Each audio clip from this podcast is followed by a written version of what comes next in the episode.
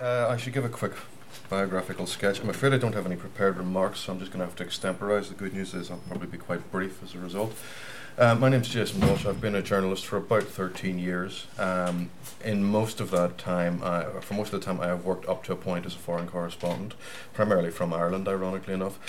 Uh, what that has meant for me is that I have developed very few relationships in the Irish press, and I've tended to focus my work on the United States, the UK, and mainland Europe. Um, I've contributed to El Mundo, El Independiente, The Guardian, The Independent, The Spectator, Washington Times, Christian Science Monitor, God knows, the Alaska Dispatch, you know, any, any sort of paper I can think of, I can list them out.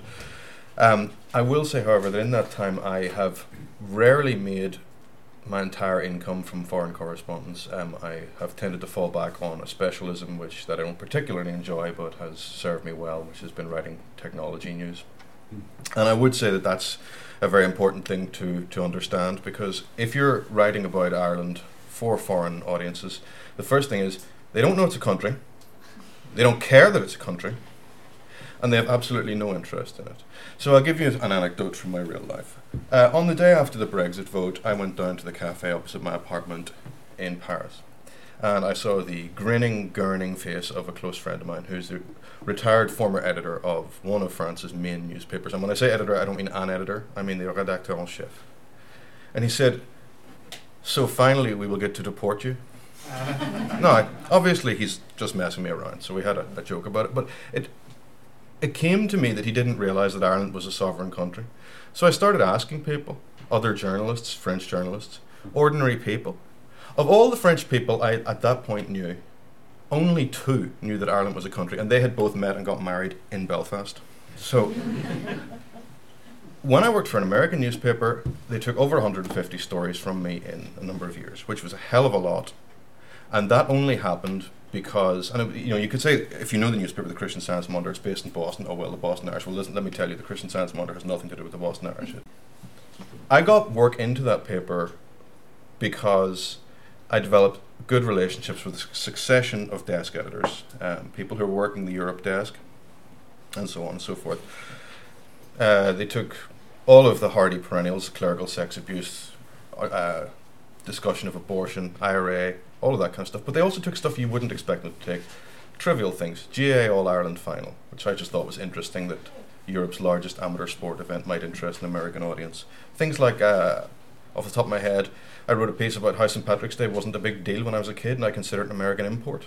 Um, uh, the Irish mint minting a James Joyce coin. I can't remember if it was flawed or not, but because I had a decent relationship with the editor, they thought they were interesting. They were willing to listen if you do get into American newspapers, second tier newspapers, I, I, I, presume the days of the New York Times paying you in, in diamonds are over, but I wouldn't know. But in the second tier US newspapers, don't expect more than $299 because you're not getting it. When you work for the websites of magazines, beware, you are not going to get a lot of money. Some of the magazines that would have been notorious for paying enormous amounts of money um, are only paying $200, $250 for for a web story. Uh, the reason for that is they were previously publishing 10 stories a week, 10 stories a month. Now they're publishing 10 to 15 a day. Uh, that's why they're not going to pay you much.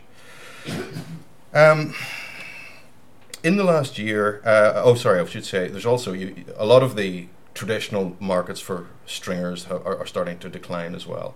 Um, for example, uh, one of the hardy perennials that people like me used to rely on was pitching to English language newspapers in non English speaking countries.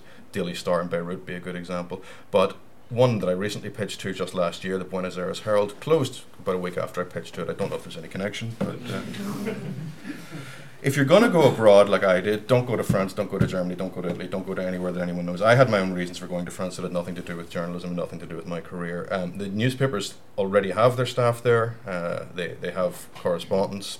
You're not going to get work out of those countries. You might get a couple of second string bits and pieces, but you're not going to get a job. Learn Arabic and go to the Middle East, sure, or maybe try your luck in South America or something like that. You might get stories, but you need to develop the relationships first. And I think this is the most important thing. I don't really pitch that much anymore, partly because I'm overworked as it is, and not necessarily that's not necessarily a good thing. Because as I say, only about half of my work last year was what I would call legitimate foreign correspondence. A little bit more the year before. Uh, this year so far, I've done one thing for television, and I think I probably did that in December. I have done other work, but it's it's just stuff I'm doing to pay the bills which is okay. You got to pay the bills. But I don't really pitch that much because I've developed a lot of relationships, um, and it takes a long time. And uh, you know, you as soon as you have a relationship with these people, you're going because you know speaking for myself, I, I, I, come from a position where I didn't know people. I mean, going to those people, and, and, and, and, and you, you can move out from there and, and see who they know and who they think would be interested. So, you know, if you have a conversational relationship, if you can get into the position where you can have a conversational relationship with an editor, even via email, which is increasingly difficult because people are so harried and pressed, um, they might say to you, look, okay, we, we, we can't take that story, but have you thought about X, Y, and Z, and so on and so forth. So in the, in the last uh, year or 18 months, I started working for the Straits Times in Singapore. I've never been to Singapore in my life, but I got that connection through an editor. Um, I appear regularly on WDEL in Delaware. Never been to Delaware. Same editor gave me that connection. Um, so you, you, do have to maintain these connections. Um, and I, I, you know, you don't, you can't work them. Uh, you genuinely have to try and develop some kind of friendly relationship. Stories are what matter, of course, at the end of the day, um, and they will always take a good story. The problem is, as I said, they don't even recognise that Ireland exists. They probably think it's Scotland. Most people seem to. Um, and I, people laugh at this or sometimes get offended, but I, am telling you it is the truth. No one knows this country exists. It's, it is a shock. Um, so if you're going to sell them a story about Ireland, it's got to. The, the first thing is it's got to be something that's catching their attention. Whether it's something that's very dramatic or whether it's something very unexpected and unusual. One of the problems, of course, is that a lot of these newspapers have cut back so badly on foreign coverage. Um, most of them don't even have bureaus anymore at all, uh, they just take wire. Um, the stories are often reported from London. Or they're reported from a desk in America somewhere, misreported usually, uh, viewed through a cliche of Ireland 30 or 40 years ago, um, have very little relationship to lived experience in Ireland. I think if you're going to do, I mean, there's going to be a flurry of stories now about abortion because of the referendum. So you're going to see, if you bother reading the American papers, you're going to see vast amounts of misreporting on this issue. Um, just as you've seen other questions like Brexit in the UK. Um, people come to these things with their prejudices. Um, they may not care enough to want to actually hear the the, the actual experience of, of what it, you know what the referendum is going to be like in Ireland, what public opinion is going to be like, how public opinion has changed.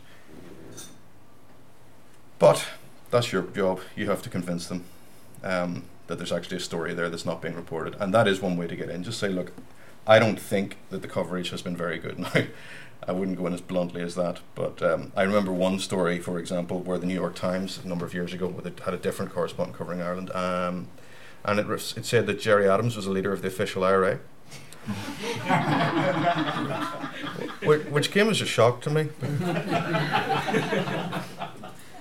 obviously you can see how that error happened, um, but it shouldn't have.